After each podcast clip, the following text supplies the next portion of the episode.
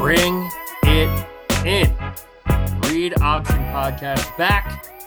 Getting you guys ready. Uh, we are, what, 10 days? Is that where we're at? 10, 11 days away 10 from days. Super, from, what is it, Super Bowl 58? Yeah. That am? Wow, Super Bowl 58. Right around the corner. Uh, me and Scotty today, no Vito. Vito is putting out fires at work. That could be literal. I don't I don't really know exactly. he said uh, it was getting wild at work. So when Vito says that, you know it's it's crazy. So just me and Scotty today. Uh, but should be a fun pod. Not gonna go crazy long. We got some coaching news to kind of wrap up on, as well as some conversations about coaching in the NFL right now, head coaches, the whole process. And then uh, we're gonna do some some Super Bowl storylines, some narratives. Normally, my least favorite word in uh, in sports media is the word narrative, but with the Super Bowl, I do think there's some interesting storylines going into it, both on and off the field, as well as uh, you know, again, the the implications of what the Super Bowl could mean. Um, because there are some guys who, with a win here, could completely change their their legacy and standing within the NFL. So, without being hyperbolic about it, I want to take some of the narratives going into Super Bowl Sunday uh, and and kind of talk and flesh them out a little bit. But first off, Scotty, how are you, buddy? It's good to see you. Probably going to be seeing you tomorrow. Um, Yeah. it should be fun. I'm excited to, uh, to see you tomorrow. Yeah. Yeah. I'm looking forward to that. We're uh, celebrating my wife's birthday, which was last weekend, but all of our, or some of our friends rather, from Philadelphia coming down uh, Including to celebrate this weekend. My So- sister and brother-in-law. Yeah, yeah. So we'll uh we'll have a good time. Um detach for for a week uh, before I I go full blown ramp up mode into uh into Super Bowl week. Um Yeah, you got to which keep is fun for a, for for a lot of reasons, but uh, you know, I'm gonna burn myself out. if- How are we, how are we holding up 10 so days. far? I mean, we're today's Thursday as we're recording this now. It's February 1st. It is Thursday. How are you uh how are you feeling right now in terms of like where we're standing? Because it's th- this this two weeks is a long two weeks. You know, you go from the excitement of you win Sunday, and you go like, holy shit, now I'm staring down two weeks. My team's not gonna play for two weeks. You're getting tons of content. The whole world's talking about it. Um, how are Yeah. you holding up with it so far? Are you just distracting yourself? Are you diving? Are you throwing yourself into as much content as possible? No, I mean, yes and no. Um, I think next week is is really when I'll do that, especially with Radio Row, which is one of the greatest phenomenons in human history. Um, but yeah, you know, the first week is, is sort of a, a celebrate. You know, I, I don't need. I'm not like physically like the the NFL players at all, right? But you can mirror some of their style, right? Celebrate a little bit, uh, lay back, get the body right, get the mentals right, and then uh, ramp up next week um, Get ready. uh, and get ready. Um, yes, exactly. I, I am fortunate enough to have been uh, a fan in this spot pretty frequently over the last what decade.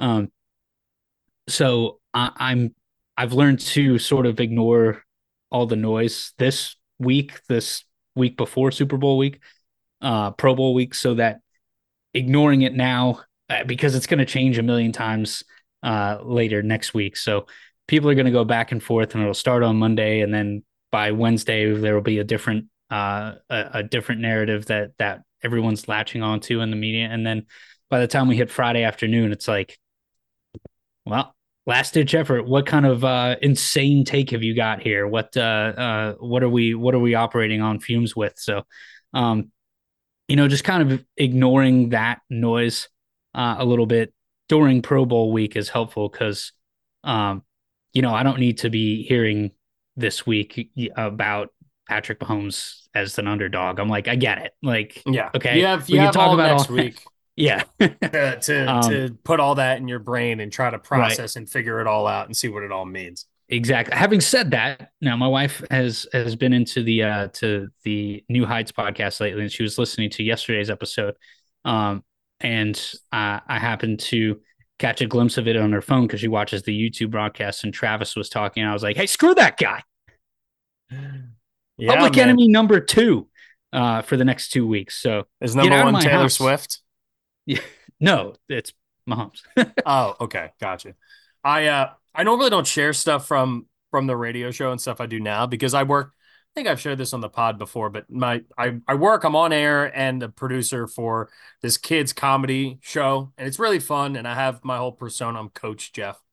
Um, and we were doing a bit yesterday, or is yesterday maybe two days ago, but in Minnesota, they they do like a snowplow naming contest where people come in and they come up with clever names to name a bunch of snowplows. And there's like eight different regions in the state that each gets it's like the top eight win um, and get named after it. And the number one was Taylor Drift.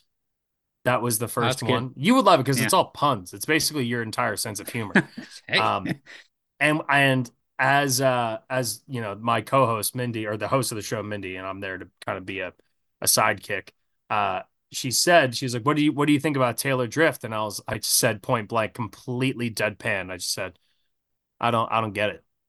She was like taylor taylor drift. You know like like like taylor swift like you know the pop star? And i was like taylor taylor swift? Who's taylor swift? And proceeded to go on this long bit where I refused to like acknowledge that I knew who Taylor Swift was. I was like, Taylor, Taylor, Swift, who is this person? Is she is she famous? Is this a guy I mean, or a girl? This is a, phone lines this? are lighting up at that point. Dude, my whole point of it was to troll Taylor Swift fans. And keep in mind, in doing so, I'm kind of trolling small children because it's his kids. But the amount of uh feedback and response I got from people, from kids who were like legitimately upset that I didn't know who Taylor Swift was, to parents who loved the bit and loved that I just kept steering like more and more into the skid, uh, pretending not to know who Taylor Swift was. It was uh, it was it was quality content. It was quality content. Kids Place Live, channel 134. If anyone out there has Sirius XM, it's uh, it's a fantastic program. Uh, the Absolute Mindy Show. We're in the mornings from seven to noon. So uh, check us out there. You'll hear you'll hear a bunch of Coach Jeff on that. Um, I always describe it's kind of like Disney humor. You know, it's meant for kids, but there's always stuff in there for adults, and we play some you know a bunch of good music on it too. So, uh, if you have any little ones out there and you want to tune in, or if you want to call in, you know, please do come check us out, channel 134. I just I know the Taylor Swift stuff in my head, and it was funny too because Mindy even said she said she was like you know like Travis Kelce's girlfriend, and I was like I thought Travis Kelce was single. He, has a girlfriend. I totally missed this. It was great. It was good. Time. was so deep in football. I didn't yeah, even know. Just a football guy, you know. That's who they keep showing on the screen all the time. yeah, I was like Taylor. Taylor, you say Swift, like like the like the mop, like the Swiffer, like Swift, Swift. It was funny. Taylor Swiffer. Taylor Swiffer. Yeah. Um, but all that aside, we are nearing the Super Bowl. We will have plenty of time. Next week, we're going to do our annual uh, bets pod where we're going to do a whole podcast, nothing but gambling, the whole show, start to finish. We're going to cover everything prop bets, money line wages, get gambling theories. And that's going to work as like our first kind of preview. And then Thursday, Friday for you guys, but the Thursday pod when we record next week, that will be our full blown preview of the game. We're going to go through every single facet, just like we did last year, the year before that. So we got a ton of Super Bowl content coming today. But I want to lead the show today with talking about some of the the coaching news. So as of this afternoon, we are fully finished with the coaching carousel. Uh, Mike Macdonald, the defensive coordinator for the Baltimore Ravens, is now the head coach of the Seattle Seahawks. He is the youngest head coach in the NFL right now. Uh, think about it two years ago, he was on the sidelines of Michigan. Then he goes to Baltimore. He goes from Harbaugh to Harbaugh. Puts together an unbelievable run defensively the last couple years with the Ravens. He is now a head coach in the NFL. I think he's only like 34, 35 years old. He's Six. pretty 36. He's a young guy. Um, but he heads to Seattle. And then uh, Dan Quinn announced as the head coach of the Washington Commanders moving forward. And you're probably noticing, if you haven't been paying much attention or if you only listen to this podcast, that we talked about, and the news broke shortly after the podcast got published on uh, Tuesday afternoon, Tuesday morning, that Ben Johnson was the guy that we thought was going to be locked into being the uh, head coach for the Washington Commanders. He has chosen to return to the Detroit Lions to do another year. This is two years in a row that Ben Johnson has turned down head coaching opportunities to stay with the Detroit Lions, which I'm curious. And we we threw out some ideas in our group chat about why, how, like, what's the rationale here? Um, because the the main story, and when you see it, you know, the the Orlovskys and Ryan Clarks and all these guys tweeting about it, you know, it's the same bullshit of like, man, what a great story. Like, you know, some things are bigger than just, you know, head coaching jobs and money. And now he wants to stay with his team. And, you know, this warms your heart and all that stuff. And you know what? Like it does. Like on, on the surface level, it does. But I think there's more to it than that, Scotty. I think I think part of the reason Ben Johnson chose to come back is A, I think the Ford family and the Detroit Lions backed up the Brinks truck to make him the highest paid offensive coordinator in football. I would get, bet any amount of money that that is that is part of it. The other thing is, I think it's a testament to what Dan Campbell's built. You know, I there are people out there who who look at this, and we say it ourselves too. Like, what are the lines going to look like next year without Ben Johnson? You know, is is the offense going to look the same? Are they going to regress? The rest of the NFC North feels like it's on the up and up. Um, obviously, the Packers had a good year this year. They very easily could have been in the NFC Championship game, playing Detroit for a chance to go to the Super Bowl as a seven seed. Um, you know, they're, they're, that division is going to get better, whether it's Justin Fields staying in Chicago or they bring in, you know, Caleb Williams. That team's getting better. That defense for Chicago is coming along. They have a bunch of draft capital, both the number one overall pick and they have a top 10 pick there as well. So uh, expect them to go out, get someone like Odunze, another wide receiver, maybe someone on the offensive line we talked a lot about what will Detroit look like without Ben Johnson. And I think the one thing that we kind of overlooked in this whole thing was the idea that he could actually come back. And we talked about, well, we're going to see what, you know, Dan Campbell's made of. We just saw what happened with the Eagles after they lost their coordinators. Are we going to see something happen with Detroit here where they lose their offensive coordinator and they struggle next year? And because of that, people were questioning whether or not Dan Campbell was going to be a good enough coach. How is he going to be able to handle this without Ben Johnson? Or was this success directly tied to Ben Johnson and less for Dan Campbell? But I think the decision for him to come back actually says a lot about what people think of Ben Johnson, uh, or sorry, of Dan Campbell and, and what he's built there. The team in Detroit wants to be there. They want to win in Detroit, you know, and I think that whole organization, Aaron Glenn at DC, Ben Johnson, OC, obviously Dan Campbell, but that whole roster, you have young guys who are in it to win it. They're hungry, that are talented, that a lot of that rookie class that they were very dependent on this year is only going to get better next year, or at least for the most part, we expect them to be better next year. They have some veterans in there David Montgomery, Jared Goff, obviously. Amon-Ra St. Brown's been in the league long enough that he's that vet status. They'll have some cap flexibility to play with to bring in some pieces on defense, maybe in the secondary along the defensive line to help bolster some of that stuff, to add some veteran leadership in there. But I feel like the Detroit Lions are in a really, really good spot. And I think more than anything, it's a testament to who Dan Campbell is as a head coach. And that's going to kind of lead us into the next part of this conversation I want to have. Um, but yeah, I mean, what are your thoughts here? The Ben Johnson decision, what do you think the biggest factor was with him coming back? No, it's huge. I think he nailed it. Um, the fact that he's coming back, one of the things we talked about uh, and it was in reference to a team that is now in the Super Bowl for the fourth time in five years in the Kansas City Chiefs is that continuity that Andy Reid has built. It's not just a hey, we're really good, so I'm going to stay here. Why would Spags leave in that scenario? Why would uh, even even a guy like Bieniemy who was getting interviews, um, you know, in in previous years, like it's not just because like they're good and they want to leave. They've bought in, like everybody's bought in, and that's that's exactly what uh, what you were saying there with Dan Campbell, um, and this group that that that they've literally built from the ground up almost um, since he's been there uh, for three years too.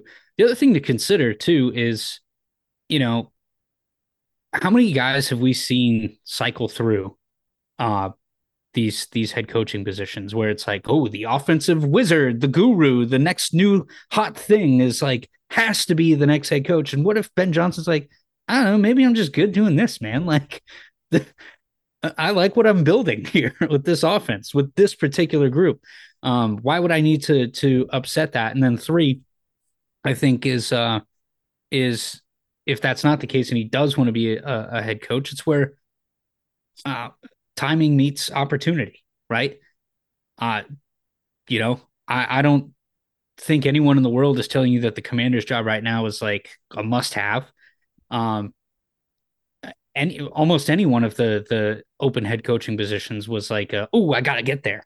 Um, you know, and it's like when you, your buddy's going out with a a, a toxic uh, uh, uh, partner and and like no but i think i can just fix them right that's not how you should operate as a coordinator taking a head coaching job um, in, in, certain organizations um, and so you know if you know if he took a look, step back and was like especially after raheem morris got hired in atlanta which i think was probably the most desirable of the remaining um, maybe seattle maybe um, but like if you took a step back and was like this is not a good career move for me uh, it it's lateral and maybe a step down, honestly, than staying here in, in Detroit and finishing out uh, or seeing through what we've built or or grow it even more um, as, their offensive coordinator. So um, I think it could be any one of those three or a combination of all of the above or or some of them. But uh, you know, it's it's huge for them. That continuity.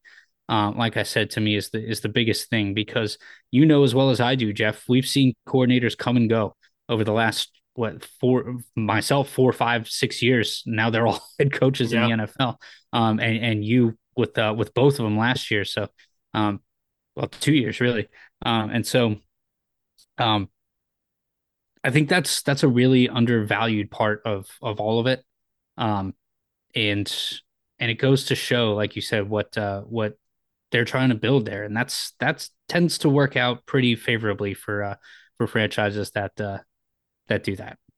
And and I think there's an element of it too. And I don't think a lot of coaches do this. I think head coaches, like one of the things I learned being around coaches, former head coaches, uh, in the college side, and and being in that world as much as I was, was just coaches are just as, if not more, competitive than the players. Like, think about like as competitive as you are when you're out playing golf when you're out doing, you know, do, doing whatever activities, you know, softball, any anything you're doing now as an adult that is competitive. It could be your job. It is that much more difficult to be like if you're a super competitive person to not have a direct control over what the outcome is. You know, like Dan Campbell got to be on the field and like if he had to make a block, he had the chance to be like, "Hey, I'm going to out muscle this dude on this block. I have control over that." Coaches don't have that. You know, coaches, it's like you're coaching them up and you hope that they do what you're telling them to, to do. You don't have that control. Yeah. So your your competitive levels go up even higher because it's like I can't control the outcome of the situation. I want to desperately, but I can't control the outcome of this. And I think when when we see guys like uh you know Ben Johnson who's a young dude who's having success and so many of these coordinators they get hired when they're too young. They're not ready. Brandon Staley, right? Like Brandon Staley was an awesome defensive coordinator. He chose to take a job because when someone's presenting you with this opportunity and you are as competitive as these guys are and you're cut that way, in your mind, it's it's irrational to some degree, but you're like, I can do any job. I can go win as a head coach. Like that is the mindset. Every single one of these guys who coaches in the NFL, they want to be head coaches. Same thing in college. They all want to do that because they all have that irrational belief that if I'm in that job, I will win. I will get the most out of my players. I will find a way to make it work. And the reality is, is that that's not how it works. You know, not every single guy is going to be a good head coach. And so to battle that instinct of like, I can go do this, I'm good enough to go do that, and matching that with the self awareness to be like, you know what, I may not be ready to be a mm-hmm. head coach like I and here, you know, Ben Johnson is being like, "Hey, I'm around a coach who I can learn from." And I might be a really good play caller right now, but hmm. I may not be in a position to to be this might not be the best opportunity for me to go be a head coach somewhere as opposed to so many of these coaches are like, I don't care what the job is. I'm going to go and I'm going to be the next great head coach. I'm going to be the next Bill Belichick because that's how these guys are wired. And I think if I were to guess, now I don't know Ben, you know, Ben Johnson from a hole in the wall, right? Like I, I don't know him personally, but if I were to guess, he seems like the kind of guy who has that mentality of being like, you know what? Am I ready for this? Am I actually good enough to do this right now in my current state? Or do I need to develop my skills? Do I need to learn how to be a better leader? Am I not ready to take on this challenge? And I have a pretty sweet situation. I can leverage my contract to get a shitload of money, be the highest paid offensive coordinator in football, and continue to learn. So that way, when that, you know, next year comes, the year after that comes, and he's prepared and ready, you know, like it's not like it's Bieniemy. Like Bieniemy's, you know, in his 50s, has been in the league a long time. We were shocked he kept getting passed over year after year for head coaching opportunities. You know, when the when the Mahomes era was really starting to blow up, he still isn't going to be a head coach you know, and he, but he's in his 50s. Ben Johnson's in his late 30s, early 40s. You know, he has a lot he can learn still. And if you're building this up and you want to see, hey, what does it take to become a Super Bowl champion? This is a pretty good organization for me to sit here and, and try to make that run and learn all the pitfalls to be ready to do that. Yeah, well, with you, uh, you mentioned learning from Dan Campbell. He's still learning too how to to draw uh, the best out of his players. Absolutely. Um, you know, because he's still a, a, relatively young head coach. So like, um, it, it's not like he's the expert in, in that either. So uh, the humility to know that you can learn together with him, um, I think is is is telling as well. Um, I mean, um, and look at Aaron Glenn again, for that like, matter too. Like Aaron yeah. Glenn, the defense coordinator, right? That the first two years in Detroit, that defense was dog shit. But Dan Campbell trusted him and trusted that he would get better. And they finished the season with the number one run defense. And by the end of the year, like their secondary wasn't great, but I mean, they went toe to toe with a fully healthy San Francisco team. You know, it's not like Green Bay, who, you know, for 98% of the game, they didn't have to worry about Deebo Samuel. It's like they had Deebo out there on every play. They had Brandon Aiyuk out there for every play. They had McCaffrey. They had everybody.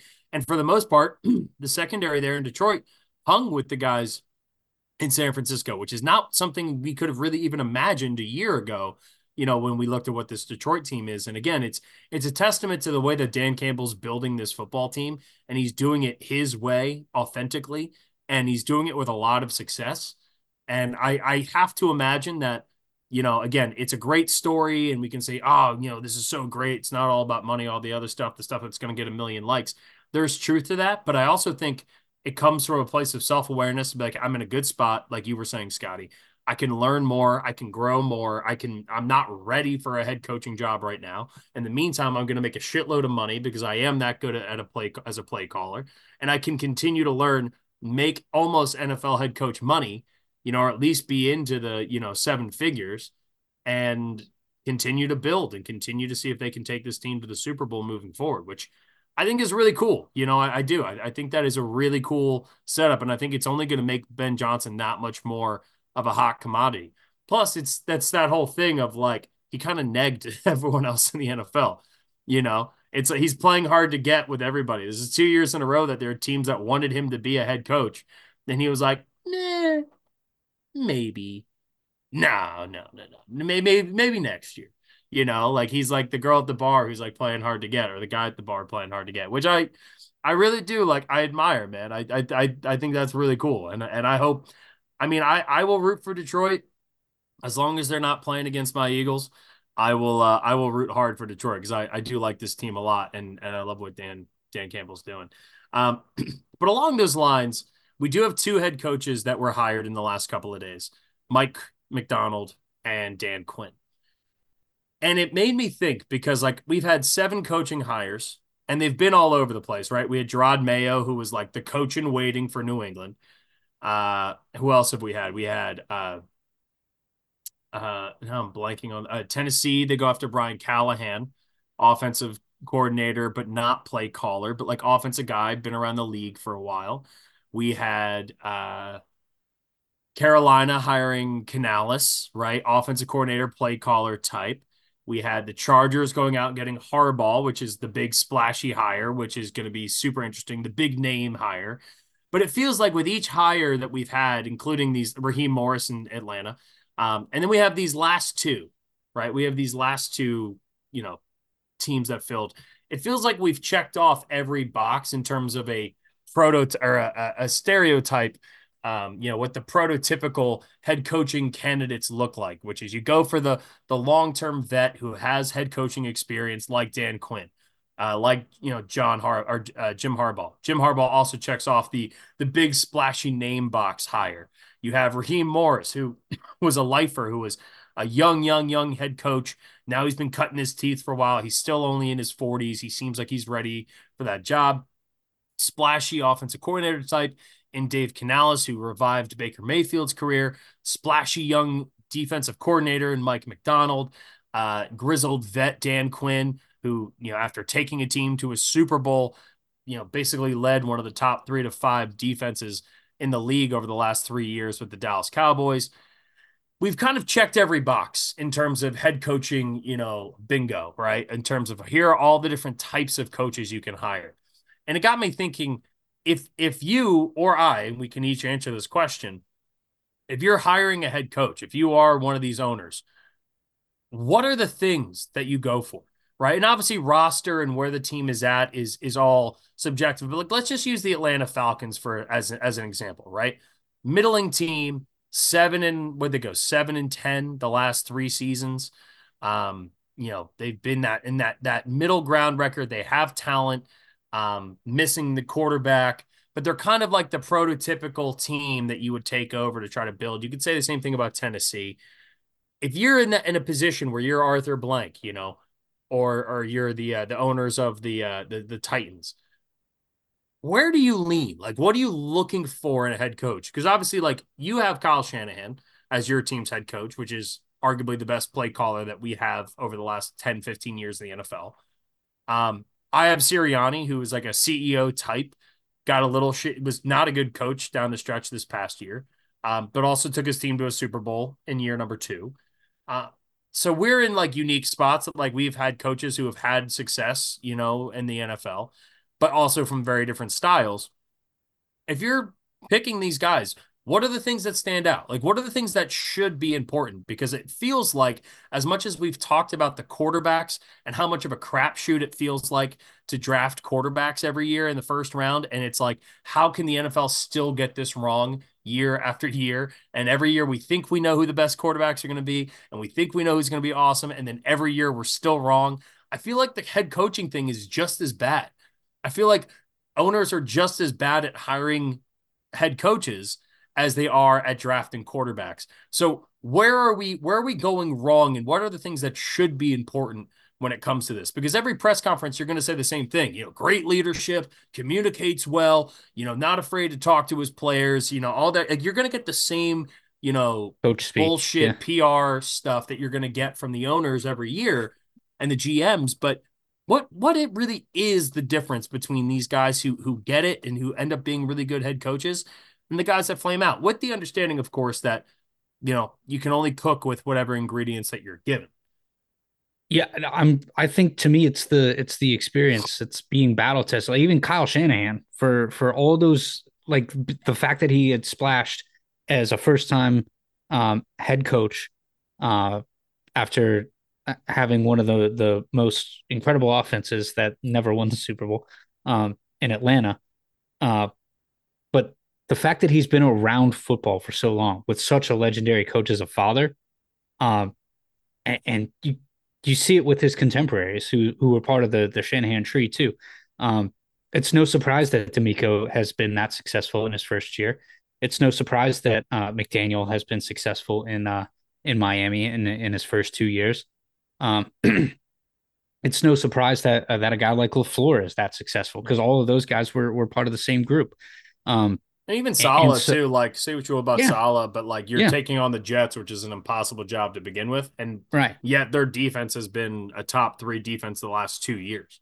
So that's yeah, I I I'm with you there too. So that's number one. Number two is I think the what I said about being battle tested, and two guys that jump out to me in this head coaching cycle, uh, Arthur. Uh, I'm sorry, Raheem Morris and he's replacing Arthur Smith. Raheem Morris and uh, and Dan Quinn, guys who have were were the big like up and coming uh, defensive minds of the of the of the day and dip their toe into to head coaching and like we talked about with Ben Johnson, we're not at all ready for. Not at all. Went back to what they do and they know and they love uh, which is, is Dan running Quinn a defense. was, but I think no matter what happened after 28 to 3, I mean, he got his team to a Super Bowl. Yeah. You know, but after 28 to 3, Yeah. I just I think no matter what happened with Dan Quinn, it was go it was inevitable that he was going to get fired as the head coach there. Yeah. And for so for them to to go back to doing what they um what they know in in, in running a defense they went to spots that uh, were were beneficial for them it's not a secret that uh the rams uh, even this year for how well they overperformed have been absolutely just studs on defense uh, for the last or for the entirety of his tenure there.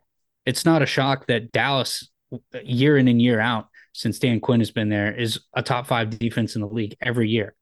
Um, there's a reason for that because I think when they they go, to, uh, especially after your first one, you go to your first head coaching position, it doesn't work out. You you go back to the thing that you that you know it's easier for you to be able to process okay hey what what went wrong because when you're back and running the defense which is what you know yeah it's a lot of work but you also it's like second nature. So you have more time to focus on hey what did i do wrong? How can i learn and grow from uh, mike mccarthy from a sean mcvay who is is one of the league's elite coaches um, in in the two examples that i've given. So um, for them to to take that time and even those guys were up for for head coaching spots uh, in this the last off season. Um, Yeah. And so for them to take their time and be like, you know what, uh, I'm going to find the right opportunity, um, and and take everything I've learned, not only scheme wise and and and how I I carry myself in running the defense, but like what I've learned from the the group that is around me in uh, in my second stint as a defensive coordinator or any coordinator who I mean it doesn't just apply to these two guys. I'm just using them for the example. Um, but now to to jump back into the head coaching uh, into the head coaching realm, I think they're not only more experience, but there's more wisdom there, right? Um, it's it's not just that they've had uh, another five years to digest uh, what what went wrong at their previous spot uh, Yeah. or how they can become a better head coach. It's it's the wisdom you gain from everyone else around you and your situation too. So Well, and I Um, think it's important to look at the people, right? Because I think people look at Shanahan, they look at McVay, they're like, well, those guys are elite play callers. Matt LaFleur, right? Like those guys are elite, elite play callers. But you know what else that Shanahan and McVay and DeMeco Ryans have? They have a lifetime of experience in the NFL. Yeah. Right. So it's easy to sit there and be like, well, DeMeco Ryans is calling the defense for Houston. And uh, McVay is is calling the offense and is call calls plays for them. And Shanahan, same thing. Because I think what people do is they go, oh, well, this person has an elite trait, right? Like you're an elite offensive play caller, or you're an elite elite defensive play caller. That's great. Like it's that's a really awesome thing if your coach head coach can have that. But what's more important and the thing that gets overlooked with what those guys have is the experience that they have in their life. John, you know, Sean McVay's dad was the G or his dad or grandfather was Grandfather. the G grandfather was the GM for San Francisco during the Montana and Mhm. and Steve Young and Jerry Rice and that whole era when when San Francisco was winning Super Bowls. Um, McVay, same thing, or not uh, Shanahan. Mike Shanahan's you know a Hall of Fame head coach, that's one of the greatest lifer. head Yeah. coaches of all time. You know, he's his dad is is in that small elite class of head coaches that are in the Hall of Fame because his dad is an all-time football guy, you know, and he's he was growing up. It's the same thing we say about Steph. It's like Steph Curry's an amazing shooter, but he also he understands what it means to be a pro because from the time he was, you know, 8 years old, he was walking out on NBA courts after games, seeing his, you know, seeing his dad and him and his brother putting up shots on the NBA court. You know, it's like it's just been ingrained in him, just like it was for Shanahan, just like it was for McVay. They spent their whole lives around this. DeMeco spent what 12, 13 years playing in the NFL, was a Pro Bowl linebacker, was calling defenses as a linebacker on the field, making those adjustments, knows what it's like, has been doing this for, you know, between that and his coaching career, he's got, you know, almost 20 years of experience in the NFL and understanding what it takes. He also played at Alabama, right? You know, he was there for the beginning of the Nick Saban run. He's been around some of the best coaches and and the best situations that you can find in the NFL. That dude gets it. It's a plus that he can call an unbelievable defense. It's a plus that Shanahan and McVay are incredible play callers. It's a plus that LaFleur has been bounce around the NFL since he was out of college and was 21 years old, 22 years old as an intern, as a ball boy. Mike Macdonald being a ball boy in Denver. Like all these guys have the similar characteristics of they were all long time, they were brilliant play callers and they're amazing at that specific trait, whatever that trait is that's directly impacting the field, you know, when it comes to like actual play calling and adjustments and all that stuff. What's more important is that they have that holistic view. And I think that to me, that word holistic is the thing that comes into play here. You know, it's know what you don't know, trust the people you hire to go do what they do, and don't be the micromanaging. You know, like the difference, the biggest difference between the Eagles in 2022 and 2023 was the fact that Sirianni went from trusting his coordinators to not trusting his coordinators. And as soon as a head coach who has all the weight and all the pressure that comes with being a head coach doesn't trust his coordinators, they're going to start to dip their fingers or dip their hands into the honey pot a little bit left yeah, and right. Brandon, Brandon Staley is another example of that. Yeah, like, I mean the tr- brilliant mind, but like didn't trust the coordinators yeah. around. And he's going to continue to be a great defensive coordinator somewhere. I, I don't know exactly. I don't know if he got hired somewhere yet to be a defensive coordinator. I think he did. Um, we'll get Zach Parker on that. I, I thought I saw a report that he got hired to be a defensive coordinator somewhere. Um, but wherever he goes next, he's going to be really good at that because he gets to specialize back in what he did, and he's going to come back after learning, you know, the failures of what happened with him in the, in the Chargers of not understanding the holistic view of what it means to be a head coach, which is being that that cliche, being a leader of men, you know, that Dan Campbell is so good at. But what does that mean? Right? Because yes, you need to be a leader of men, but that's not the only thing, right? That, that that's not the only thing that matters.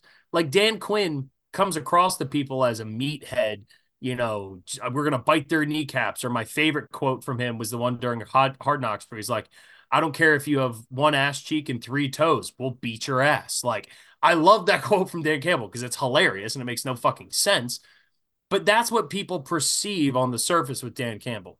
The thing that people don't see is that Dan Campbell spent like seven years working for Sean Payton, you know, one of the most forward thinking, brilliant head coaches of our generation, of a guy, a guy who understands analytics, who understands the, the numbers and the math and everything behind it. So not only do you have to be able to resonate, be authentic with who you are, with your players. Sirianni might be cheesy, yeah, but you know what? That's who he is.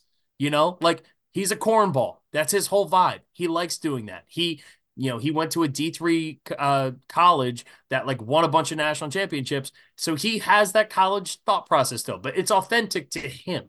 And so that resonates with players. And that's one of the number one things I've always heard about NFL coaches, which is that if you're not authentic, if you go in and you try to outsmart everybody, if you try to be Chip Kelly right? And you try to be the guy who's smarter than everyone else, it's not going to work. And at the same time, if you're Jim Tomsula or uh, uh, what's his name, the, the, the head coach at Rutgers, why am I blanking? Schiano, Greg Schiano. You know, if you want to be the old school football guy, that has a short, you know, uh, shelf life too. You know, when Lane Kiffin came in and thought he was smarter than everybody else, like that is going to that's a detriment to what you could be. You know, you need to come in with the understanding of like, I need to be myself. I'm not smarter than people. There are people who know better than me. I can learn from people, but you have to be authentic to yourself. You have to understand the modern NFL, which Dan Campbell, for as much of a meathead as he is, understands the analytics. You know, we're not talking about like, oh, look at this flashy young play caller, Matt LaFleur, who's going to go for it on fourth down a million times or whatever. You know, we're not talking about with Dan Campbell. Like that description of what we traditionally think of these like gutsy analytic type coordinators who become head coaches. Dan Campbell doesn't fit in that. And yet, what have we talked about since, you know, Sunday? And every news show, uh, sports show has basically led with since Monday morning, which is like, was Dan Campbell too aggressive? Was he trusting the analytics too much? which is comparatively to what we thought about him when he was a coordinator or, and was first hired as head coach was like, look at this fucking meatball who wants to eat, you know, fucking kneecaps. You know, so it's like you have to be holistic. You have to be authentic. You have to see the whole picture, understand the NFL, but you also have to understand what wins. And the biggest thing I I could say is like the best coaches are people who have a lifetime of experience in the NFL who've won, who have lost, right? Dan Quinn has won a Super Bowl as a defensive coordinator, created the most dominant defense of the 21st century, or with the Seattle Seahawks and the Legion of Boom. Unquestionably, statistically, they're the best defense that we've we had. You could say like the 2000 Ravens is in that category too, but between those two teams, those are the two best defenses that we've seen in the NFL, and he championed that defense. He goes to Atlanta, it works. He goes to a Super Bowl they have the 28 to 3. It's off. It doesn't work. He's got to go back. You got to take your medicine. You got to, you know, you hit the ball into the woods, you got to punch it back out into the fairway sometimes and just live for another live for another swing, live for another down. And that's what guys like Dan Campbell and Raheem Morris went out and did, which is they got their shit shoved down their throat. It was a bad, bad situation for them in Tampa Bay and in Atlanta, despite some good things happening in Atlanta for for Dan Quinn. But now they have that experience. Both of those guys have won at the highest level. They've seen winning organizations. They know what it takes to get back there and they know what their own pitfalls were. Right. And that's the one thing that's tough, which is like, well, I don't necessarily want to hire Mike McCarthy or a guy who was a failed head coach every single time because some of those guys don't learn.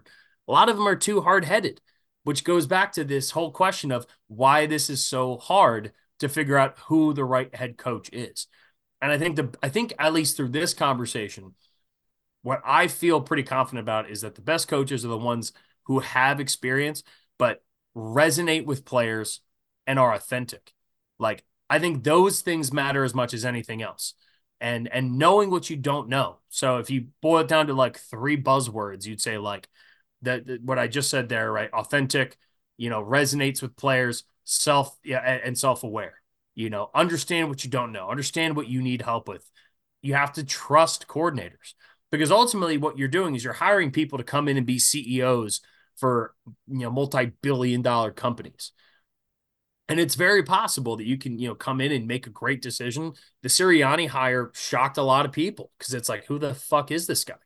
But what he did do in, in his first few years is he's proven that he resonates with the players. The players love Sirianni, whether the public likes it or not the players go to bat for Sirianni. You know, they they there's frustrations, things build, they need to change, but that accountability, that self awareness to look back on yourself and be like, how can I do things better? And that's what Sirianni did, and whether it works or doesn't work will ultimately decide his fate in the future. But that's the hardest pill to swallow, and a lot of coaches don't get that opportunity while still being the head coach. You know, they have to get fired like Raheem Morris or like Dan Quinn before they get another opportunity. But I think it is possible to set yourself up for success. And I I don't know, I think it's a really difficult thing. What I would say is I'd be wary of hiring the young hotshot because he seems, you know, because he's smart.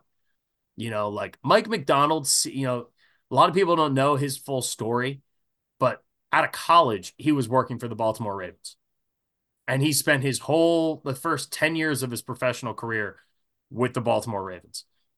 He leaves, becomes the defensive coordinator at, at Michigan, and then comes back to Baltimore to be the defense coordinator there. So a lot of people think of him as, oh, this guy was just in college for a couple, you know, a couple of years ago. What does he know at the NFL? It's not like Brandon Staley, who had a pit stop for one year coaching at James Madison.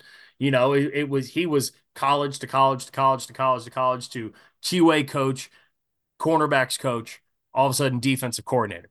You know, that meteoric rise to success. That would be concerning. Why I think Mike Macdonald might have success in Seattle is because he's been around a winning franchise for more than a decade. You know, he's been coaching in big games. He's been around what a stable, you know, successful franchise looks like in the NFL. And I think, I think my gut instinct is I think Mike Macdonald will end up being a pretty good head coach but you're taking a gamble with a dude that's that young. You know, I mean, Mike Campbell is 36 years old. Yeah. I mean, that's that's that's young to be a guy who's in the position that he's in right now. Doesn't mean he won't be successful. You know, McVay was that guy. You know, LaFleur was that guy. Shanahan was that guy. These guys have have been in those shoes. Um, it's gonna be really interesting, and I and I love it for the NFC West. I know you don't, but like from a football fan perspective, if if Seattle hits on this hire and he does become another like young coach that really truly gets it, especially with the scheme that he runs defensively, um, I think it's going to make the NFC NFC West really fun moving forward. Yeah, I guess. no, it's uh, I, am with you, man. I, I, I think it will, um, just because of the the potential of it. But uh, but yeah, when guys like that get hired in your division, I mean, you're you know, you'd say the same thing about Dan Quinn in yours, um, division, uh, where it's like that might get a little more interesting. Uh, and I'll say this: like, I feel better about Dan Quinn being the head coach of of Washington than I would have if it was Ben Johnson. But is that me falling victim to the like? Am I going to be afraid of the the deadly play caller who can build this amazing offense and all of a sudden Washington's turns really good? Because in our minds, you know, the the instinct is to be like, oh well, you know, talent, and you have a, a young play caller, and it's oh, it's the next McVay. You know, is this going to be the next McVay? Like that's the last thing you want where like Ben Johnson's going to be the head coach in Washington for the next 15, 20 years. Dan Quinn reminds reminds me more of like the Mike McCarthy thing, which is like, damn, if he figured something out here and is going to come in and make that defense really good and he understands, and all of a sudden Washington becomes a powerhouse. Because that's how I felt about McCarthy. Like, I was terrified that the McCarthy situation was going to turn into like, holy shit, Mike McCarthy believes in analytics now. It's a whole different ball game now. You know what I mean? Like that was kind of my thought. I don't think that's going to happen. Um, but you know, because it didn't with McCarthy. McCarthy ultimately shit down his legs. I I think I think Dan Quinn will do a pretty good job. I mean, his track record with what he did in Atlanta was impressive. And like, yeah, he had Matt Ryan and you know, but remember, he also didn't touch the offense. You know, that was Kyle Shanahan's offense, which tells you that he understood in the first go around, like, hey, I'm not going to be the one running the offense here who he hires to run the offense in Washington and develop whatever young quarterback they end up getting with the second overall pick this year, I think is going to be um, it's going to be telling as to what the future holds in uh, in Washington. And maybe they stick with Bieniemy. I don't think a decision's been made yet. I mean, they just gave Bieniemy like a four year contract and with like three million dollars a year, something crazy to be the offensive coordinator. But I'm uh, I'm curious. I'm curious to see if if it's Bieniemy and he just says, "Hey, this is your offense. Go have fun." I'm going to worry about the defense and I'm going to be worried about leading this team, you know, then I, I think Dan Quinn is a really, really good head coach. I do. Um, and I think he's going to end up being, I think, it, I think it's going to work out. I think it'll actually work out for both teams. Um, before we take a break, what was your favorite hire out of all, all seven head coaching hirings this, this offseason? Which one do you think will be the most successful? Uh, like, like which one do you have the most immediate the most, like, impact? No, like which one do you think long term, like of these seven head coaches, which one do you see is the most likely to lead their team to a Super Bowl win? I feel like I got to go Harbaugh, but that's the AFC, so I don't know, man. In that division too, um, I feel like it's Harbaugh just because, like, we've seen him do it on both levels already, um, and now he has the the most talented quarterback uh, maybe we've ever seen uh, yeah. under under his uh, under his watch uh, as head coach. Um, I, I, I think that probably has the the best shot. Uh, I I would again I'd I'd argue I'd argue Mike Macdonald too with uh with you know how how effective he's been um at both levels as well. So uh, we'll see. They need a lot of personnel there, though. Um, but you know that's that's stuff you can fix. Um, uh, so yeah, I think I think those two are are where I'm at. Um, sucks because it's an LA team and uh and Seattle. So yeah, that's your uh, that's your worst nightmare. But yeah, yeah, I think I, uh, those are the two I'd give the nod to. I mean, Atlanta too.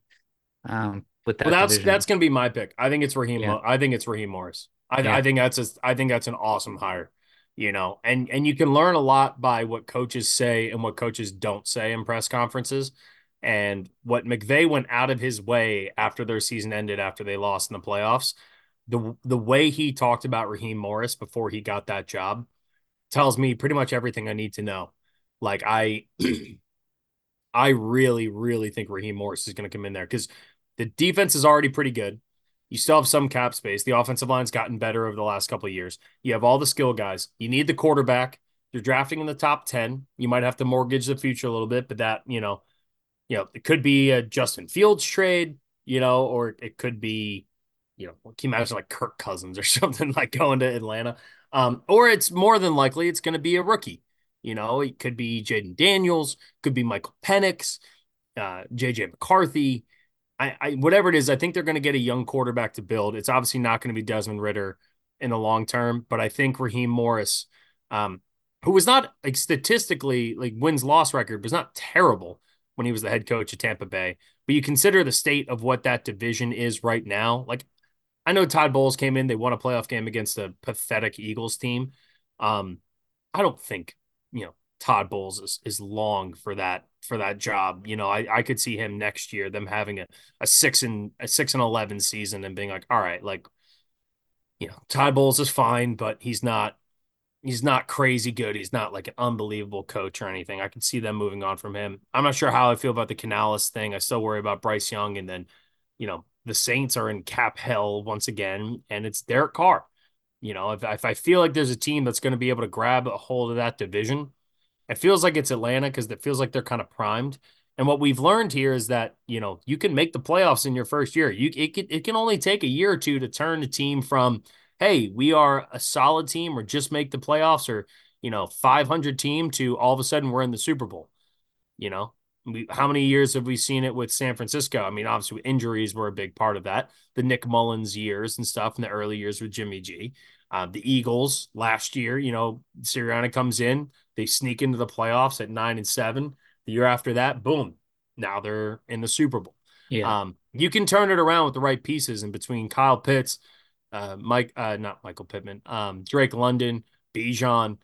You make some investments on that offensive line. You get the quarterback situation figured out, and you could be dancing here, but you got to hit on the quarterback for sure. And that's the, the, nice part. The the offensive coordinator that Raheem Morris brought over, Zach Robinson, was the quarterbacks coach at, with the Rams for a long time. Yeah. Um. So, uh, you know, bringing that guy in, knowing that you need to fix that particular position, whether through the draft or free agency or, or trade or whatever, um, I think that's where you can sort of get that relationship right from the jump.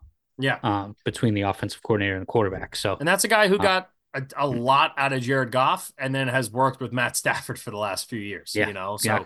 the dude who's had a lot of experience working with good quarterbacks and elevating quarterbacks to a higher level. Um, so yeah, my pick would be Raheem Morris. I, yeah, I really like that. like that hire. I think that's going to be, and I'll say this too. I'm very the one I'm most curious about Harbaugh aside because I think just everyone's fascinated with knowing what that's going to look like I'm really curious what Jerod Mayo does. Yeah. Um, you know, he's he played for Belichick. He's been a part of that organization for a long time. He coached under him. Is he going to be the first guy who says, you know what, I'm not going to try to be Belichick. I'm going to be my own guy. And everything about him screams like he's going to be yeah. his own guy. And I think that that to me is exactly what you want. Um, my prediction for Jerod Mayo is it's either going to work out incredibly well or it's going to go up in flames. And I, I don't think there's going to be much of a middle ground in between those two, which will be fun. Yeah. All right, let's take a quick break. We'll come back. We have Super Bowl storylines and narratives to hit, and then we'll get you guys on your way to the rest of your week and the weekend. All right, wrapping up here storylines, narratives. Like I said at the beginning, narratives is the word narratives is probably my least favorite word in sports media. It gets painfully overused. Um, and I think it's also it's very heat of the moment stuff. You know, it's like, oh well, what's the narrative on this and all? It's I, I don't know. I think it's crappy. I don't like it. Um, however, with the Super Bowl, we have all these storylines. You know, we have the off the field stuff, the Taylor Swift crap. You know, but then you have these like or where does this rank? You know, Andy Reid all time if he gets three stuffs. That to me is that's lazy stuff. You know, what what we're trying to do here is we're trying to talk about like realistic narratives. You know, realistic storylines where like if this happens, are we uh, how much of things change? Like I think if Patrick Mahomes wins the Super Bowl, gets his third Super Bowl, there's going to be all I already can see it in my head if the Chiefs win. Patrick Mahomes surpassed Brady as the GOAT already because he's 28 years old and has three Super Bowl rings. I get it. I, I get the instinct to do that, but that's the kind of shit that gets, you know, clicks on TV, and that's what Get Up and First Take are going to debate. To me, I think there's more nuance to that. I don't think it needs to be as black and white as where does this rank this person. It's not about rankings, it's about contextualizing what these achievements mean in these people's careers, you know, in a in a sport that we all very much love and and are have a have a huge, huge passion for. So uh, we're gonna hop in here, go back and forth, trade off a couple of storylines that are uh, that are kind of pressing. So, Scotty, do you want do you want to go first? you want me to go first? Yeah, I'll, I'll go first for one. All right, let's hear um, it. And it's about my team. Shocking. Uh, not that. Uh, I mean, there's a couple that you can derive. Um, you know, if we, if we don't come out on top. Um, but the one I, I would ask is uh, legacy wise, particularly if he's the one that is leading uh, the team down the field all game long to win the Super Bowl. What does that mean for a guy like Brock Purdy to the uh, the football fans of the world that are uh, in the camp of of hating on him right now? Interesting. So, I would I would say if we if we, let's say it's you know it's a competitive game, but Purdy just plays lights out. You know, 27 of 30, 300 yards, three touchdowns, no picks, you know. And but it's still a competitive game, but he win or lose, but he balls out. But in this case, we'll say he wins. You're not going to like my answer, but to me, it's still not going to change. I, I don't think win or loss, it changes what I think of Purdy. Because my opinion of Purdy personally is that I think he is very clutch. And I think he knows how to make big plays in big moments. I think he knows how to win football games. And I think he has just enough talent himself to be able to put the ball exactly where it needs to put. And I was I've listened to a few podcasts that have talked about it, and a lot of the stuff that Purdy does pre-snap does not get appreciated enough. You know, his you know, he comes up there and puts the offense in the right positions every single time. That's hard to do. That's high level football stuff. And that's the argument for like, do you take the guy who played four years or five years of college football, like a Michael Penix, who's seen more, who understands more football, who might be able to come in right away and win you football games? You know, that to me is like, that is has become more valuable rather than getting the not more so, but ju- it is valuable. Whereas before we are like, oh, well, if you get a, you know, 22, 23 year old rookie, you know, that's worth nothing. Yeah. you know, it's, but it's like, yeah, if you have a rookie who's 20, 21 years old, you know, he's going to develop, you're, we're going to develop him into a product. But then you have the Kenny Pickett's who like to do is 25, 24, 25 as a rookie. And that hasn't worked out either. And we don't even know if Pickett's going to be the starter going into next season. So there is an argument for Purdy, and I think a lot of it is individualistic, right? Like Purdy, I think is just better than Kenny Pickett. Like I, I, do. I think he's just a better quarterback. I think he sees the fields better. I think he's also in the single most advantageous position of any player we've had. You know, like even think about when Mahomes was in his first year starting and you had Kelce and Tyreek. The Niners support cast on I was thinking about this after we did the pod on on Monday. I think the Niners supporting cast right now on offense is the best that I've seen in my lifetime. I think it's the best since the One greatest. Show. I think it's the best since the greatest show on turf. Right? Because and if you think about it, they're actually built very similarly to the greatest show on turf, right? Orlando Pace, the the Hall of Fame left tackle, Trent Williams, the Hall of Fame left tackle, right? Torry Holt and Isaac Bruce on the outside, Deebo and Brandon Aiyuk, Marshall Faulk in the backfield, Christian McCaffrey, right? Like they kind of mirror each other brilliantly. And nothing against Kurt Warner. Kurt Warner ended up being a really, really good player. Like people want to talk about how Brock Purdy is going to be the next Tom Brady. I think it's more likely, based off how the storylines have built up, that Purdy is more like Kurt Warner, you know, where it's like Kurt Warner then goes to the Giants and is out of the league and working at a grocery store, you know, and, and, Purdy could be on a similar trajectory until he gets that phone call, maybe works his way back. That to me is the more similar thing when you think about the greatest show on turf, do you, is your first thought like, damn, Kurt Warner was just fucking incredible? Or is your first thought, holy shit, that offense was ridiculous? Yeah.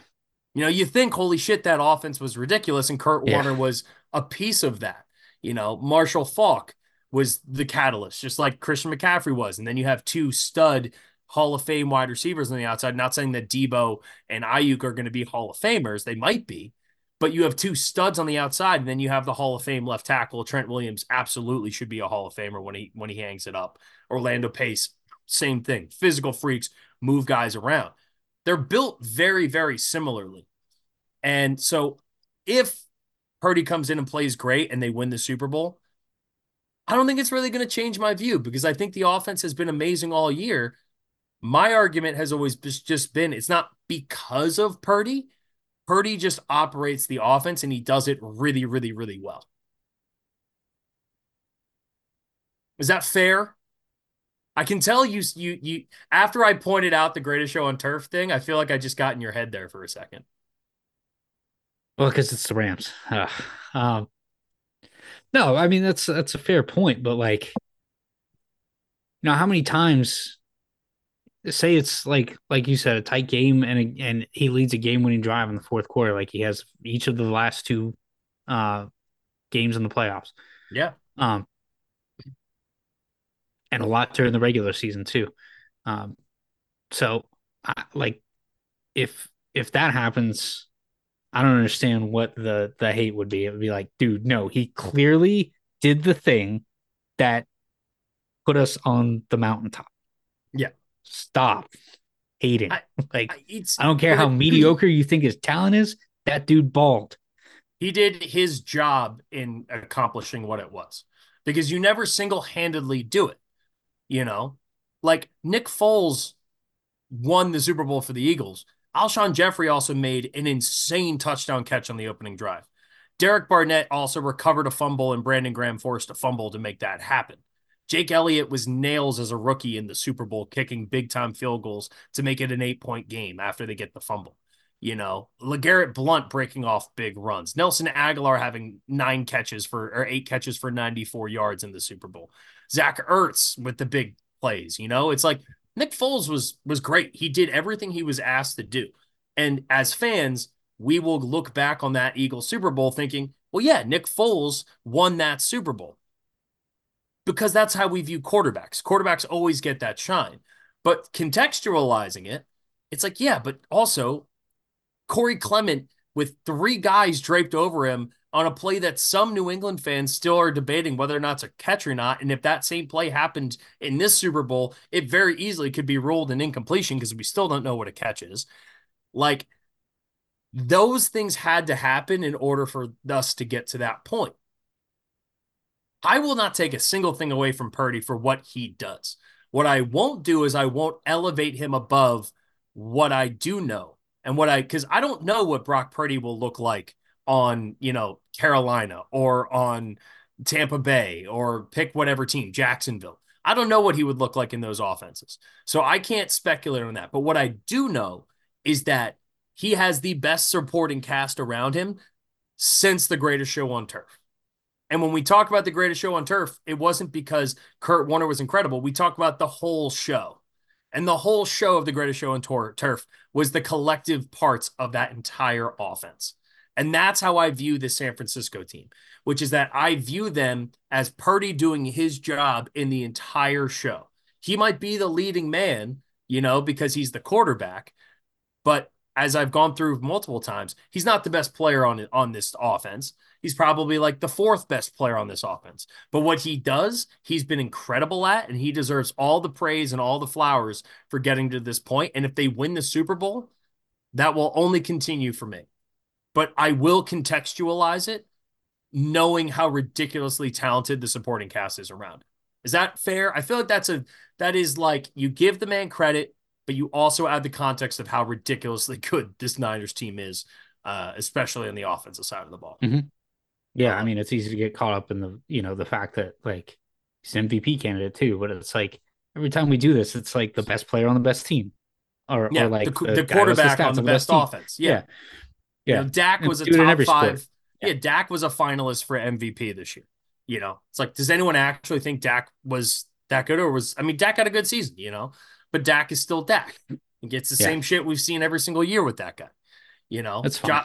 Jo- I just, I just want the ring. That's what. Hey, and the ring comes, no question, from a from a and that's for me, but from a general media standpoint and a general fan standpoint, absolutely, I think people give him more credit. I do. I don't think it'll be warranted. You know, I think he deserves the appropriate amount of credit that he deserves for this offense being as awesome as it is. But I do think there will be a lot of people. Actually, what here's here's my act what I actually think will happen. Niners win. Purdy plays well. The gap between what people think about Purdy gets bigger. The people who think Purdy's really good already, this cements it. That that validates it for them. People who think Purdy sucks, they're only going to dig deeper into their side of the argument and be like, "Damn, yeah, well, of course," because look at everyone else around him. It's the same argument we're having about like head coaches. Like, why would yeah. anyone hire Bill Belichick? It's like, is he the greatest of all time? He hasn't done anything without Brady. So like, it's the same concept where it's like, we don't Even know what Brady Brock is was without. Shit. Brady, Brady had like one big time drive on the in their first Super Bowl run. Now, granted, it's the one that won them the game, and he again, Brady gets the appropriate amount of credit that he deserves for what he did to win that first Super Bowl. In my mind, what won those first three Super Bowls wasn't Tom Brady, it defense. was the defense. You know, so to me, when people are like, "Oh, he hasn't won without Brady," I'm like, "Yeah, but Brady doesn't win without Belichick in those first three Super Bowls either." So, you know, like it's it's split up in my yeah. mind at least. Yeah, that's just the uh, comparison I drew. I like it though. I like it. Uh, my first storyline narrative here is what does it mean for Kyle Shanahan? Like, what does this game mean for Kyle Shanahan? Obviously, it means everything, right? For Kyle Shanahan, you were the offensive coordinator 28 to 3. That's always on your resume. You took the Niners to the Super Bowl with Jimmy G. You came up short, even though the Niners played really good football throughout that entire game and it was a nail biter. My question about this game in particular and uh, and for Kyle Shanahan is I want to know is Shanahan a big game coach or not? And is it something that and I I made the comparison on the on the pod or on Tuesday about he's like another big loss away from falling into that Andy Reid where Andy Reid was when he was in Philly. You know, because for Shanahan, he was awesome for for for so long calling plays and he's put together all these wins and he's innovated the offense and they run the west coast but they all do these things the five wide Juszczyk going out in the slot and all the stuff that they can do the multiplicity of their offense all that stuff. He deserves credit for everything just like Andy Reid deserved credit for like taking the west coast offense and basically like perfecting it in Philly with Westbrook and you know Chad Lewis and and LJ Smith and Donovan and everyone they had in those in those teams back in Philly for all those years but Andy consistently shot himself in the foot. The lack of game management, the lack of of clock management, you know, terrible on challenges, never seeming to come up with the best plans in the biggest games. He could never get over that hump with Philly, you know, with Donovan for all those years and with Michael Vick for a few years. And he couldn't get over that hump when he had Alex Smith when he was in Kansas City. And then you get the most talented quarterback we've ever seen, and he's able to get over that hump. I want to know what is it going to take for Shanahan to get over that hump? And is is having a greatest show on turf type of offense that is just so outrageously talented, more so than any other Shanahan team in the past because they're healthy, right? It's the same, very similar offense to what they had going to the playoffs last year, but they're healthy this year, which they weren't healthy last year in the postseason. What is it going to take for him to get over that hump? Right? Because if they lose this yeah. game, the narratives, the the shitty narratives, are all going to be like, well, he can't win the big one. That might be true with Shanahan uh, because, as we've seen in the Green Bay game and Detroit, he got outcoached in both of those games, and his team came through in the fourth quarter and they were able to pull it out for him. If he can outcoach Andy Reid or overcome it again after getting outcoached again by, you know, with Andy Reid in this game, then I think, you know, it feels different. But if the Niners come in and blow this game out, then it, and because he just has the perfect game plan and knows exactly how to attack Kansas City, then oh, I long for that. then we will jolt him up into that like yeah. we no longer need to question it because we give Kyle Shanahan so much respect because he's earned it as, as what he's done throughout his career. But I am curious, like, is he ever going to get past that point of like, yeah. do we question if this guy is the actual guy or not? And and I think a lot of it is is two uh, two things that are related. One is like in those two games that you described, the uh the during this playoff run in particular, the adjustments that were made, um, particularly on on well on both sides of the ball, particularly on offense, like the adjustments that were made to get Brock into positions where he um was successful on offense and was able to drive the ball, especially that late in the game, um, were were signs of of growth, right? And typically Kyle's Achilles heel in the past has been like, nope, this is my system. This is how we're running it. It's better than anybody else's system. And what do we have to show for it hardware wise? A couple yeah. of NFC championships, right? So, and especially going against Spags on the other side uh, as, uh, as the defensive coordinator, it's going to be a game of like, hey, don't get too freaking cute, man. Because Kyle's done that in the past. He's gotten too cute and has tried to like to offset whatever uh whatever is getting thrown at him um, on the defensive side of the ball with oh we have a million different things that we can do in our offense um, and, and we're going to try to do it no step up this is playoff football right like at the end of the day running the ball matters being able to make the opportune play matters that's what they've done uh, throughout this postseason run and, and to me it shows signs of growth um, and it's like what we talked about with traits of the head coaches. It's like, hey, trust what you've what you've done, right? Trust what you've learned from. Trust the people around you who you've helped groom and and and grow to get to this point. Um, to to make the adjustments to tell you, hey, why don't we just stick to what we know? Um, stick to stick to the things that that make us successful week in and week out.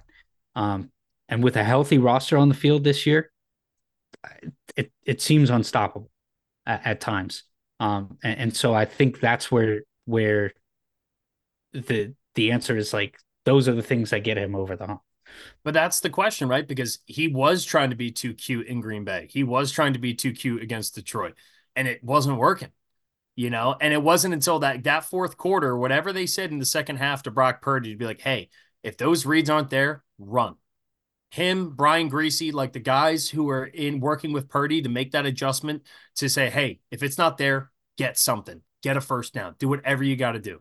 And like three backbreakers that that did yeah, that against I mean, those, the Lions. You could make the argument outside of like you know the Brandon Aiyuk play, which I still think was the most important play and, and the luckiest, and like the, the play that ultimately swung the game.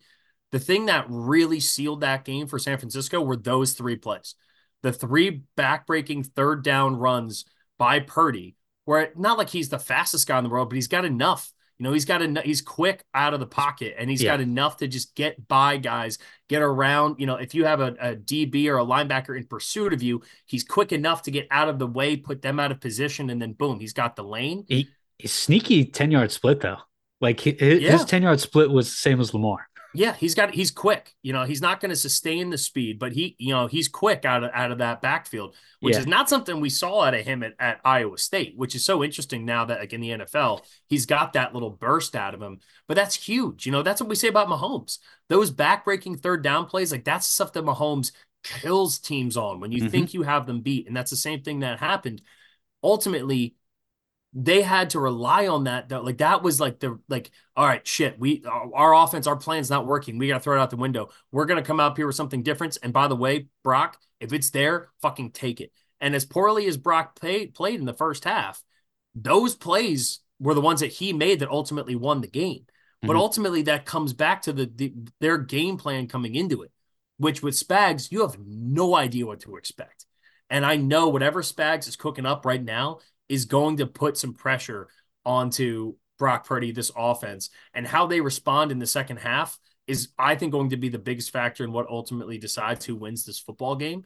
Because we've seen that Purdy in San Francisco has been willing to adjust, which I think, to your point, with Kyle Shanahan, like the biggest growth point has been him adjusting to that.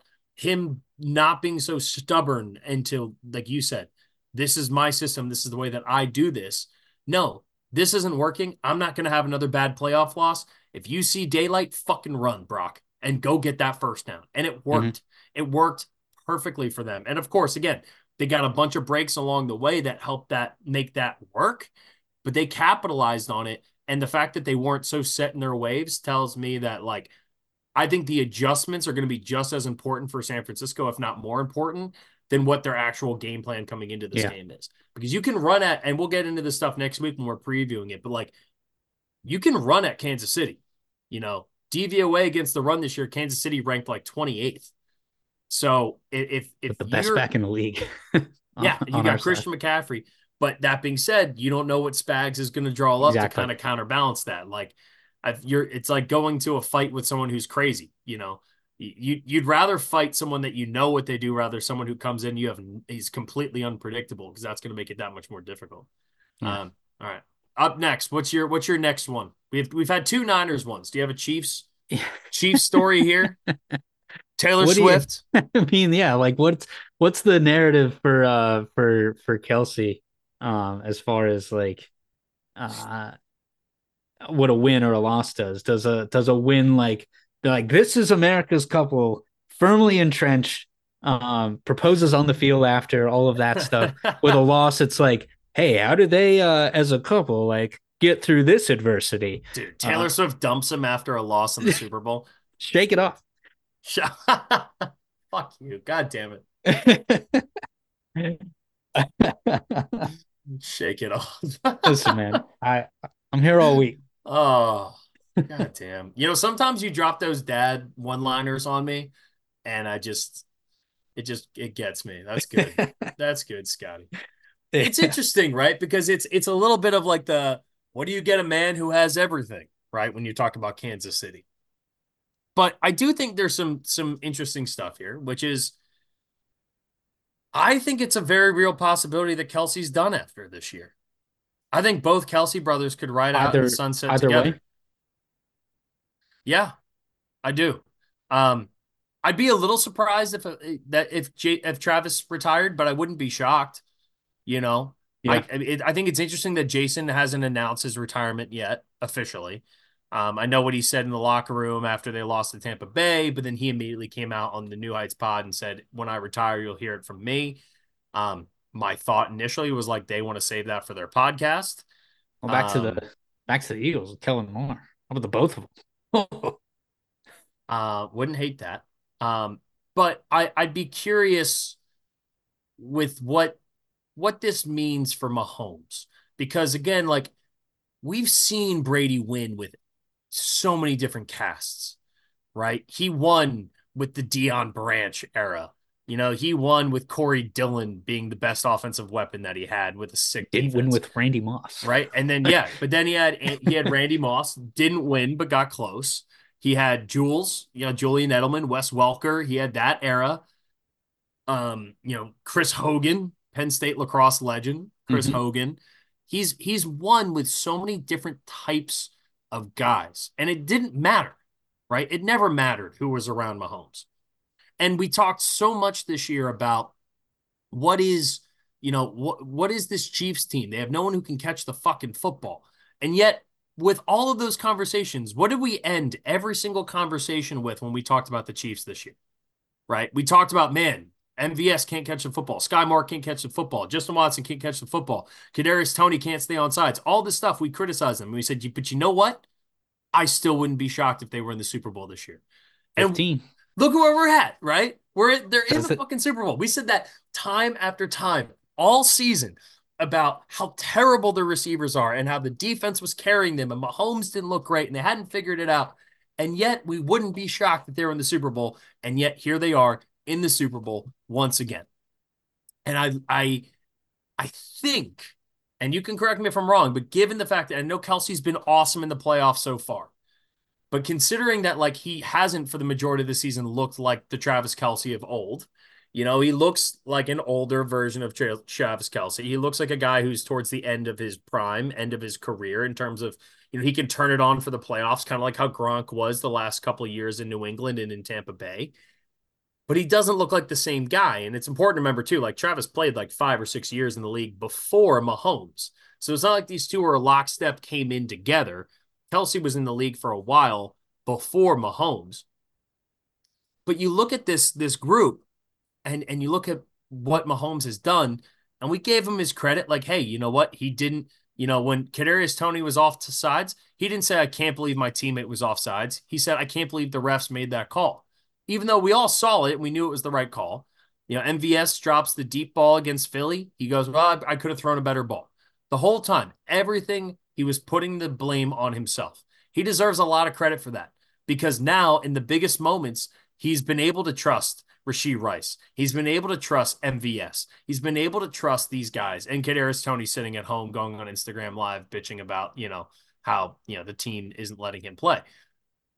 But he's doing the right things because in this moment he knows he's going to have to rely on these guys. And I really feel like if Kansas City wins the Super Bowl, this to me, this is his second Super Bowl without Tyreek Hill. If they win this, um, and if if they win it without Tyreek again, and his best receiver is rookie Rashee Rice, and you know MVS and aging Travis Kelce and Clyde Edwards-Helaire and Isaiah Pacheco, who's a six rounder, like if those are the guys that he wins with in back to back years, you have to walk away going, he is officially at that Tom Brady level of not career greatness or anything, but of he can win with anybody.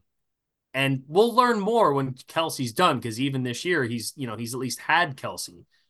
But as soon as Travis Kelce's gone, we'll know for sure. But if he goes back to back with no legit wide receiver, I mean, who was the best receiver outside of Travis Kelce in the Super Bowl last year for them? Like Skyy Moore, Juju Smith Schuster, Kadarius. I mean, yeah, Kadarius Toney. Like who was two right? So if he goes back to back years where it's like, hey, yeah, you have Travis Kelce, and then nothing else really that stands out. And oh, by the way, now we're turning rookie Rashee Rice into like a bona fide star, like not star, but like legit number one option, you know, from a wide receiver standpoint here. I think that tells us that Mahomes is entering that that next chapter of his life, what's going to be the post Kelce era, just like we had the three year, the three Super Bowl year run with with New England, that then moved on to all right. Then we had the Randy Moss era, and you know it's important to remember there were ten years that separated Brady's first Super Bowl or third Super Bowl from his fourth. I think Mahomes has an opportunity here with how fucking good he is and his ability to pull these games out. That if they win this, that next chapter is going to start opening here. And I'm really curious to see if that happens. If he's able to win another Super Bowl with this cast, to me, it solidifies that like he can win it with anybody. Yeah. I, I don't want that to happen, but yeah, I know you don't. I know you don't, buddy. it's, it's, it's, it's, uh, the tough, like, it's the tough part of this. I, I was in the same boat last year. I had to talk about both sides of it, even though I didn't want to. So I, I understand your pain, but it's what we no, do. I, am with you, man. Because, and again, like you said, we reiterated all year.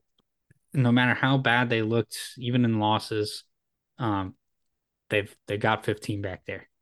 You want to tell him that he's he's he can't win on the road? Uh, let me just go on the road twice and show you I can win, uh, including rolling into Baltimore and uh, and handling that defense.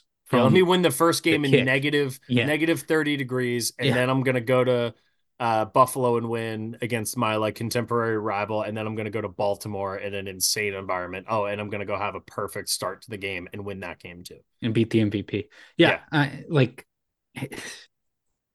it. It seems like nothing. Like no, he's never too big for the moment, no. um, at all, and that's that's you know how we characterize the the guys that we call goats in every every sport um, in yeah. every position. It's like, and another dude who grew up in a professional sports environment. You know, we talked about yeah, with the coaching right. stuff, but it's like the parallels of him and Steph have always been fascinating to me.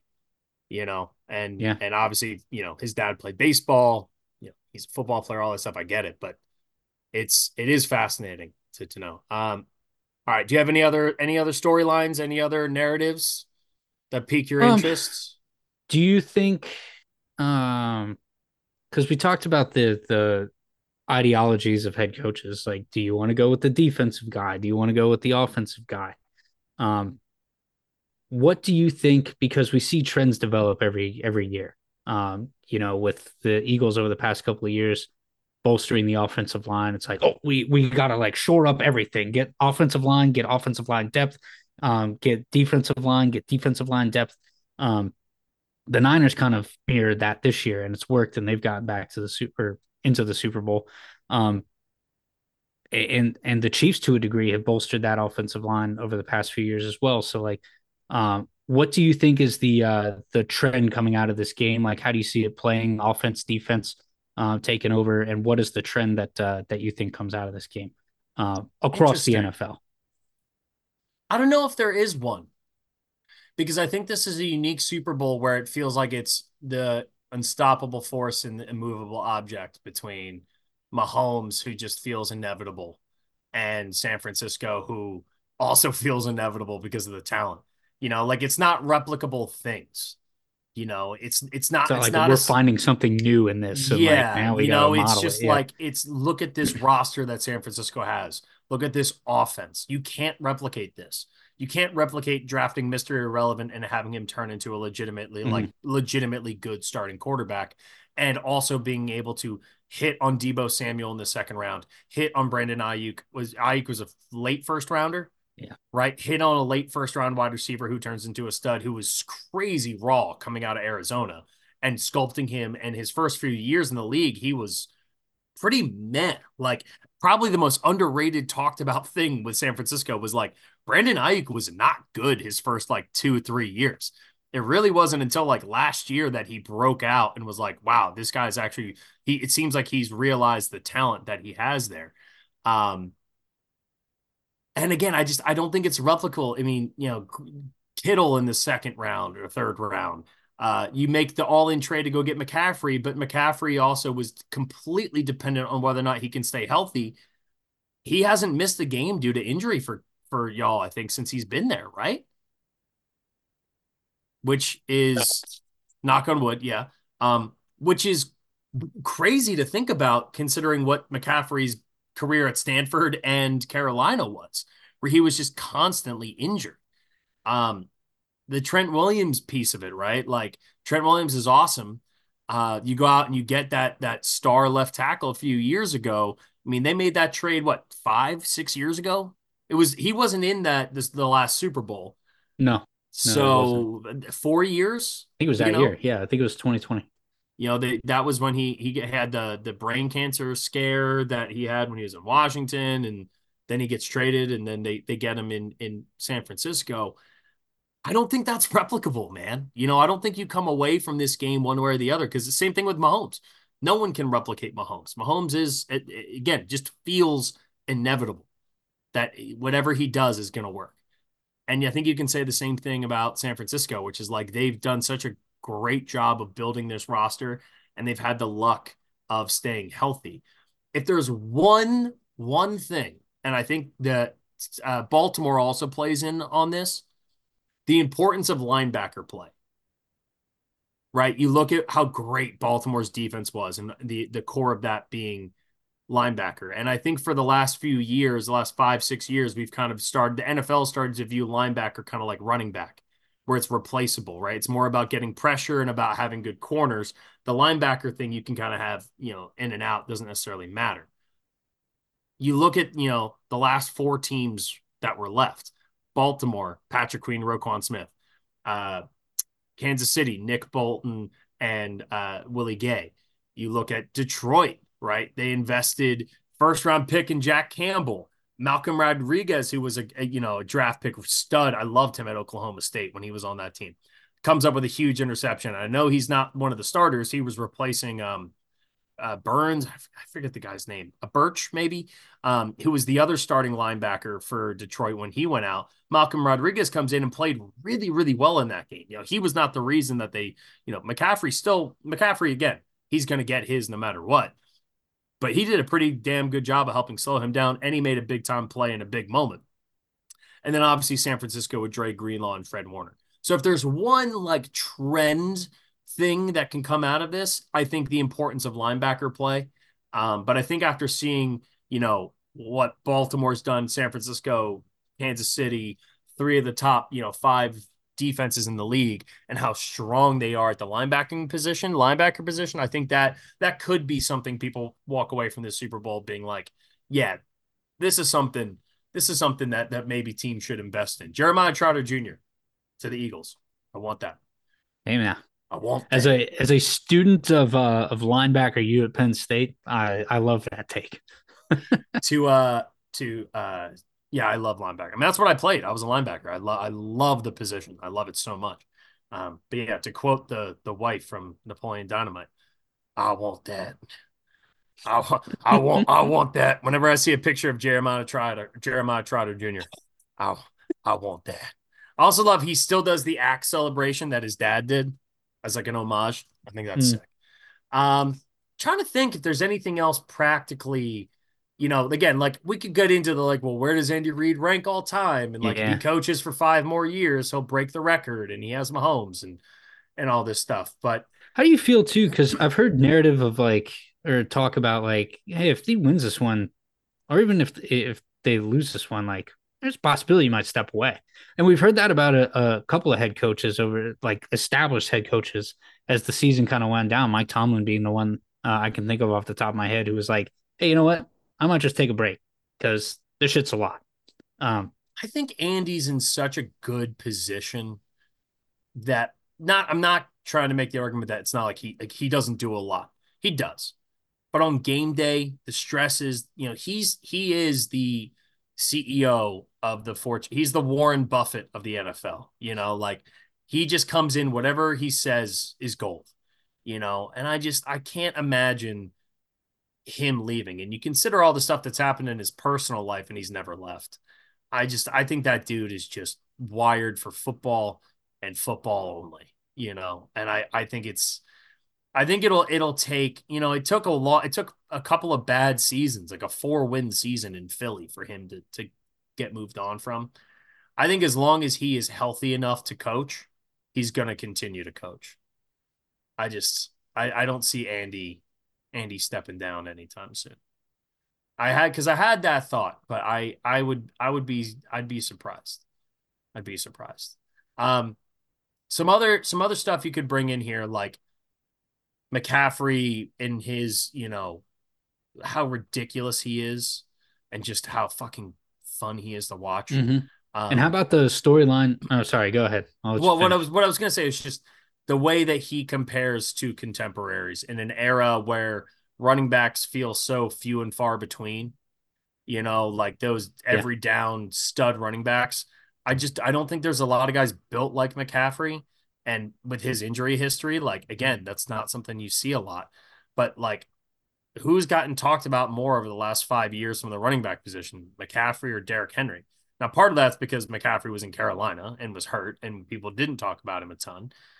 But Derrick Henry is the guy who's like, well, that's that's Tractor Cito, man. That's the that's the true workhorse guy, you know. And and in a league where it's like, do we really want to invest in a true stud running back? Do we want to pay a true stud running back? You know, if he comes in and like my, I'll I'll give a quick preview for the betting pick. My favorite bet on the board right now, um, in terms of like prop bets, Christian McCaffrey Super Bowl MVP is plus four hundred.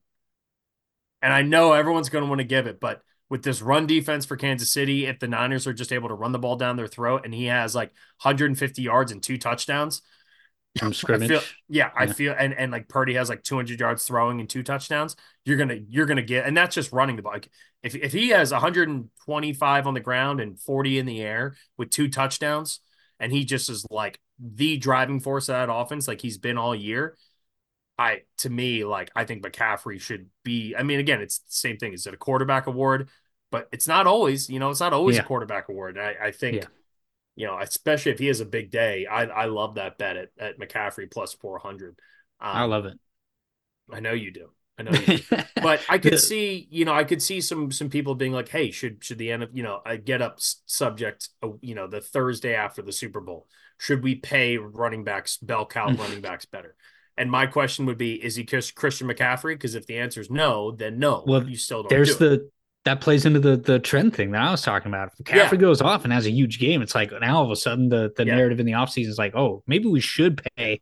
Do the Jets pay Breece Hall like a four year, exactly. sixty million dollar contract? Um, the the story I love with McCaffrey, the storyline I love, uh, and Shanahan is Kyle's dad, Mike Shanahan, yeah. coached uh, McCaffrey's dad, Ed McCaffrey, to a Super Bowl win, and now Kyle Shanahan Mike's son is coaching Christian McCaffrey, Ed's son, uh, to hopefully a Super Bowl win. That would be yeah fucking awesome as a storyline for the NFL. It would be. Yeah, and that's just the, the feel good storylines, you know, and, and those are always fun with the Super Bowl. It's always great to have it.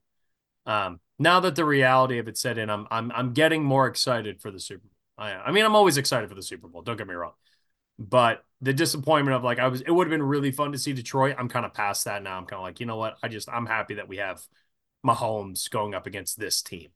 You know, and the fact that like if it was Baltimore and San Francisco, then we'd be like, well, we saw what happened when Baltimore and San Francisco played before. Is this going to look different? You know? Yeah. Uh, and, and, I think, I think by the time but... we by the time we hit Monday, um, and, and we start hitting those A blocks on some of these these talk shows, it's going to be like,